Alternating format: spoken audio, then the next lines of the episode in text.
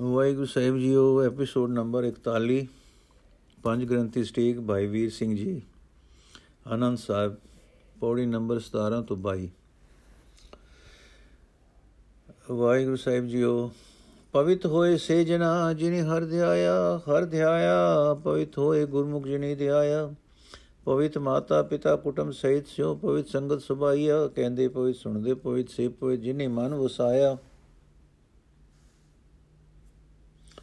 ਕਹੇ ਨਾਨਕ ਸੇ ਪਵਿੱਤ ਜਿਨੇ ਗੁਰਮੁਖ ਹਰ ਹਰ ਧਿਆਇਆ। ਜਿਨ੍ਹਾਂ ਨੇ ਪਰਮੇਸ਼ਰ ਨੂੰ ਧਿਆਇਆ ਹੈ, ਉਹ ਜਨ ਪਵਿੱਤਰ ਹੋ ਗਏ ਹਨ। ਹਾਂ, ਹਰੀ ਨੂੰ ਧਿਆਇਆ ਜਿਨ੍ਹਾਂ ਨੇ, ਉਹ ਪਵਿੱਤਰ ਹੋ ਗਏ, ਪਰੰਤੂ ਗੁਰਮੁਖ ਹੋ ਕੇ ਜਿਨ੍ਹਾਂ ਨੇ ਧਿਆਇਆ। ਉਹ ਆਪ ਪਵਿੱਤਰ ਹੋਏ ਹਨ। ਹਾਂ ਮਾਂ, ਪਿਓ, ਕੁਟੰਬ ਸਹਿਤ ਸਮੇਤ ਪਵਿੱਤਰ ਹੋਏ ਹਨ ਤੇ ਸਾਰੀ ਸੰਗਤ ਸਣੇ ਪਵਿੱਤਰ ਹੋਏ ਹਨ।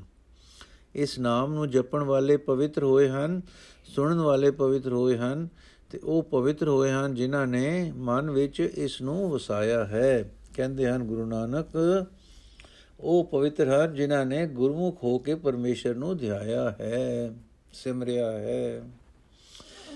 ਕਰਮੀ ਸਹਿਜ ਨ ਉਪਜੈ, ਵਿਣ ਸਹਿਜੇ ਸਹਿਸਾ ਨ ਜਾਏ ਨ ਜਾਏ ਸਹਿਸਾ ਕਿਤੇ ਸੰਜਮ ਰਹੇ ਕਰਮ ਕਮਾਏ। ਸਹਿਸੇ ਜਿਉ ਮਲੀਣ ਹੈ ਕਿ ਸੰਜਮ ਧੋਤਾ ਜਾਏ, ਮਨ ਧੋਵੋ ਸ਼ਬਦ ਲਾਗੋ, ਹਰ ਸਿਉ ਰੋ ਚਿਤ ਲਾਏ। ਕਹੇ ਨਾਨਕ ਗੁਰ ਪ੍ਰਸਾਦੀ ਸਹਿਜ ਉਪਜੈ, ਇਹ ਸਹਿਸਾ ਇਵ ਜਾਏ। ਪ੍ਰਸ਼ਨ ਹੁੰਦਾ ਹੈ ਕਿ ਕਿਆ ਕਰਮ ਕਾਂਡ ਦਾ ਦੱਸਿਆ? ਕਰਮ ਅਭਿਆਸ ਸਦਗਤੀ ਨਹੀਂ ਦੇ ਸਕਦਾ। ਐਸੇ ਪ੍ਰਸ਼ਨ ਦਾ ਉੱਤਰ ਦਿੰਦੇ ਹਨ ਕਿ ਕਲਿਆਣ ਲਈ ਸਹਿਜ ਸੁੱਤੇ ਤੇ ਅਨੁਭਵੀ ਗਿਆਨ ਦੀ ਲੋੜ ਹੈ, ਜੋ ਹਰੀ ਨਾਲ ਚਿਤ ਲਾਇਆ ਉਪਜਦਾ ਹੈ। ਕਰਮ ਕਾਂਡ ਦੇ ਦੱਸੇ ਕਰਮ ਕਰਨੇ ਨਾਲ ਗਿਆਨ ਨਹੀਂ ਪੈਦਾ ਹੁੰਦਾ। ਕਰਮ ਕਾਂਡ ਤਾਂ ਜੀਵ ਨੂੰ ਸੰਸਿਆਂ ਵਿੱਚ ਰੱਖਦਾ ਹੈ ਤੇ ਸੰਸਾ ਬਿਨਾ ਗਿਆਨ ਦੇ ਦੂਰ ਨਹੀਂ ਹੁੰਦਾ। ਕਿਸੇ ਵੀ ਸੰਜਮ ਨਾਲ ਸੰਸਾ ਦੂਰ ਨਹੀਂ ਹੁੰਦਾ। ਲੋਕੀ ਸੰਜਮ, ਨੇਮ, ਧਰਮ, ਤਪ, ਬ੍ਰਤ, ਪੂਜਾ ਆਦ ਬਥੇਰੇ ਕਰਮ ਕਰਦੇ ਰਹੇ ਹਨ। ਪ੍ਰਸ਼ਨ, ਜਿਉ ਸੰਸਿਆ ਨਾਲ ਮਹਿਲਾ ਹੋ ਰਿਹਾ ਹੈ। ਜਿਉ ਜਿਉ ਸੰਸਿਆ ਨਾਲ ਮਹਿਲਾ ਹੋ ਰਿਹਾ ਹੈ ਤਾਂ ਦੱਸੋ ਜੋ ਇਹ ਕਿਸ ਸੰਜਮ ਨਾਲ ਧੋਤਾ ਜਾਵੇ? ਉੱਤਰ ਦਿੰਦੇ ਹਨ, ਪਰਮੇਸ਼ਰ ਦੇ ਨਾਮ ਵਿੱਚ ਲੱਗੇ ਰਹੋ। ਐਉਂ ਕਿ ਵਾਹਿਗੁਰੂ ਵਿੱਚ ਚਿੱਤ ਜੋੜੀ ਰੱਖੋ। ਇਸ ਤਰ੍ਹਾਂ ਮਨ ਨੂੰ ਧੋ ਲਓ। ਕਹਿੰਦੇ ਹਨ ਗੁਰੂ ਨਾਨਕ ਦੇਵ ਜੀ ਐਉਂ ਵਾਹਿਗੁਰੂ ਵਿੱਚ ਲੱਗੇ ਰਿਆਂ। ਗੁਰੂ ਦੀ ਕਿਰਪਾ ਨਾਲ ਗਿਆਨ ਉਪਜਦਾ ਹੈ ਤੇ ਇਹ ਸੰਸਾ ਇਉਂ ਦੂਰ ਹੁੰਦਾ ਹੈ।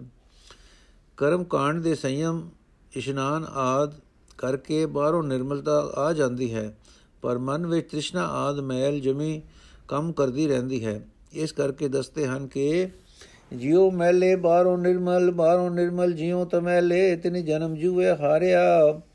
ਇਹ ਤਿਸਨਾ ਵੱਡਾ ਰੋਗ ਲੱਗਾ, ਮਰਨ ਮਨੋ ਵਿਸਾਰਿਆ ਵੇਦਾਂ ਮੈਂ ਨਾਮ ਉਤਮ ਸੋ ਸੁਣੈ ਨਾਹੀ ਫਿਰੈ, ਜਿਉ ਬੇਤਾਲਿਆ, ਕਹੇ ਨਾਨਕ ਜਿਨ ਸਚ ਤਜਿਆ, ਕੂੜੇ ਲਾਗੇ ਤਿਨ ਜਨਮ ਜੂਏ ਹਾਰਿਆ। ਜੋ ਲੋਕ ਮਨੋ ਤਾਂ ਮੈਲੇ ਹਨ, ਤੇ ਬਾਹਰੋਂ ਨਿਰਮਲ ਹਨ। ਹਾਂ, ਜੋ ਬਾਹਰੋਂ ਤਾਂ ਨਿਰਮਲ ਤੇ ਮਨੋ ਮੈਲੇ ਹਨ, ਉਹਨਾਂ ਨੇ ਜਨਮ ਮਾਨੋ ਜੂਏ ਵਿੱਚ ਹਾਰ ਦਿੱਤਾ ਹੈ।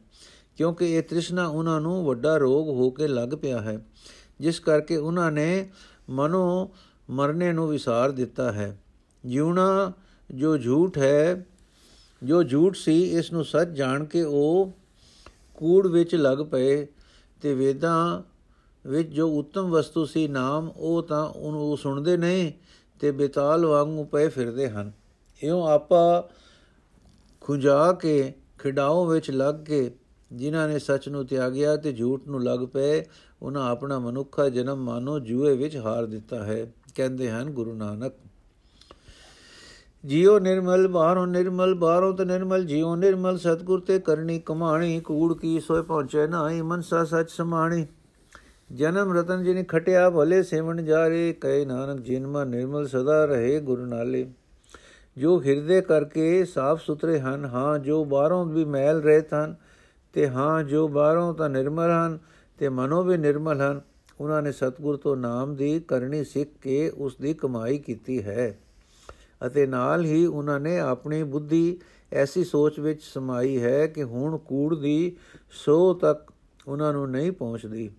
ਸੋ ਉਹ ਐਸੇ ਪੁਰਖ ਭਲੇ ਬਣ ਜਾ ਰਹੇ ਹਨ ਜਿਨ੍ਹਾਂ ਨੇ ਕਿ ਜਪਨਾ ਰਤਨ ਜਨਮ ਖਟ ਲਿਆ ਹੈ। ਕਹਿੰਦੇ ਹਨ, ਗੁਰੂ ਨਾਨਕ, ਇਉਂ ਜਿਨ੍ਹਾਂ ਦਾ ਮਨ ਨਿਰਮਲ ਹੋਇਆ ਹੈ, ਉਹ ਸਦਾ ਵਾਹਿਗੁਰੂ ਦੇ ਨਾਲ ਰਹਿੰਦੇ ਹਨ। ਪਿਛਲੇ ਅੰਕ ਵਿੱਚ ਉਸ ਸਿੱਖ ਦੇ ਲੱਛਣ ਦੱਸੇ ਹਨ ਜਿਨ੍ਹਾਂ ਨੂੰ ਕਿਹਾ ਜਾ ਸਕਦਾ ਹੈ ਕਿ ਇਹ ਗੁਰੂ ਦੇ ਨਾਲ ਰਹਿੰਦਾ ਹੈ। ਇਸ ਤੋਂ ਖਿਆਲ ਹੋ ਸਕਦਾ ਹੈ ਕਿ ਹਰ ਵੇਲੇ ਪਾਸ ਰਹਿਣੇ ਵਾਲਾ ਹੀ ਨਾਲ ਰਹਿਣੇ ਵਾਲਾ ਅਰਥਾਤ ਸਨਮੁਖ ਸਿੱਖ ਹੋ ਸਕਦਾ ਹੈ। ਇਹ ਗੱਲ ਸਪਸ਼ਟ ਕਰਨੇ ਲਈ ਸਨਮੁਖ ਸਿੱਖ ਦੇ ਤੇ ਗੁਰੂ ਦੇ ਨਾਲ ਰਹਿਣ ਦੇ ਅਰਥ ਭਾਵ ਨੂੰ ਸਪਸ਼ਟ ਕਰਦੇ ਹਨ। ਜੇ ਕੋ ਸਿੱਖ ਗੁਰਸੇਤੀ ਸਨਮੁਖ ਹੋਵੇ ਹੋਵੇ ਤਾਂ ਸਨਮੁਖ ਸਿੱਖ ਕੋਈ। ਜਿਉ ਰਹੇ ਗੁਰੂ ਨਾਲੇ, ਗੁਰ ਕੇ ਚਰਨ ਹਿਰਦੇ ਧਿਆਏ, ਅੰਤਰ ਆਤਮੇ ਸਮਾਲੇ ਆਪ ਛੜ ਸਦਾ ਰਹੇ ਪਰਨੇ ਗੁਰ ਬਿਨ ਵਰਨ ਜਾਣੇ ਕੋਏ। ਕਹੇ ਨਾਨਕ, ਸੁਣੋ ਸੰਤੋਸੋ ਸਿੱਖ ਸਨਮੁਖ ਹੋਏ। ਜੇ ਕੋਈ ਸਿੱਖ ਗੁਰੂ ਦੇ ਸਨਮੁਖ ਹੋਣਾ ਚਾਹੇ, ਹਾਂ, ਜੇ ਕੋਈ ਸਿੱਖ ਸਨਮੁਖ ਹੋਣਾ ਚਾਹੇ, ਤਾਂ ਉਹ ਮਨੋ ਗੁਰੂ ਦੇ ਨਾਲ ਰਹੇ। ਗੁਰੂ ਦੇ ਚਰਨ ਹਿਰਦੇ ਵਿੱਚ ਧਿਆਏ ਤੇ ਆਪਣੇ ਆਪ ਦੇ ਅੰਦਰ ਇਸ ਦੀ ਸਦਾ ਸੰਭਾਲ ਰੱਖੇ। ਆਪਾ ਭਾਵ ਹੰਕਾਰ ਛੱਡ ਕੇ ਸਦਾ ਗੁਰੂ ਦੇ ਆਸਰੇ ਰਹੇ। ਤੇ ਗੁਰੂ ਤੋਂ ਬਿਨਾ ਹੋਰ ਕਿਸੇ ਨੂੰ ਆਪਣਾ ਆਸਰਾ ਨਾ ਜਾਣੇ।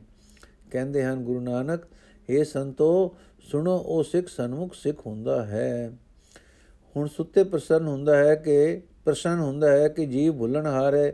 ਜੇ ਕੋਈ ਸਿੱਖ ਅਵਗਿਆ ਕਰ ਬੈਠੇ, ਐਨੀ ਕਿ ਬੇਮੁਖ ਹੋ ਜਾਏ ਤਾਂ ਉਸ ਦਾ ਉਪਾਅ ਕੀ ਹੈ? ਜੇ ਕੋ ਗੁਰ ਤੇ ਬੇਮੁਖ ਹੋਵੇ, ਬਿਨ ਸਤਗੁਰ ਮੁਕਤ ਨ ਪਾਏ ਪਾਵ ਬਿਨ ਸਤਗੁਰ ਮੁਕਤ ਨ ਪਾਵੇ ਪਾਵੇ ਮੁਕਤ ਨ ਹੋਰ ਤੇ ਕੋਈ ਪੁੱਛੋ ਵਿਵੇਕਿਆ ਜਾਏ। ਅਨੇਕ ਜੋ ਨਹੀਂ ਭਰਮ ਆਵੇ, ਬਿਨ ਸਤਗੁਰ ਮੁਕਤ ਨ ਪਾਏ। ਫਿਰ ਮੁਕਤ ਪਾਏ, ਲਾਗ ਚਰਨੀ ਸਤਗੁਰ ਸ਼ਬਦ ਸੁਨਾਏ ਕਹੇ ਨਾਨਕ, ਵਿਚਾਰ ਦੇਖੋ, ਬਿਨ ਸਤਗੁਰ ਮੁਕਤ ਨ ਪਾਏ।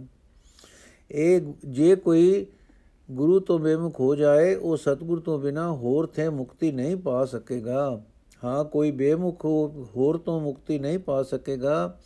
ਬੇਸ਼ੱਕ ਗਿਆਨਵਾਨਾਂ ਨੂੰ ਜਾ ਕੇ ਪੁੱਛ ਲਓ।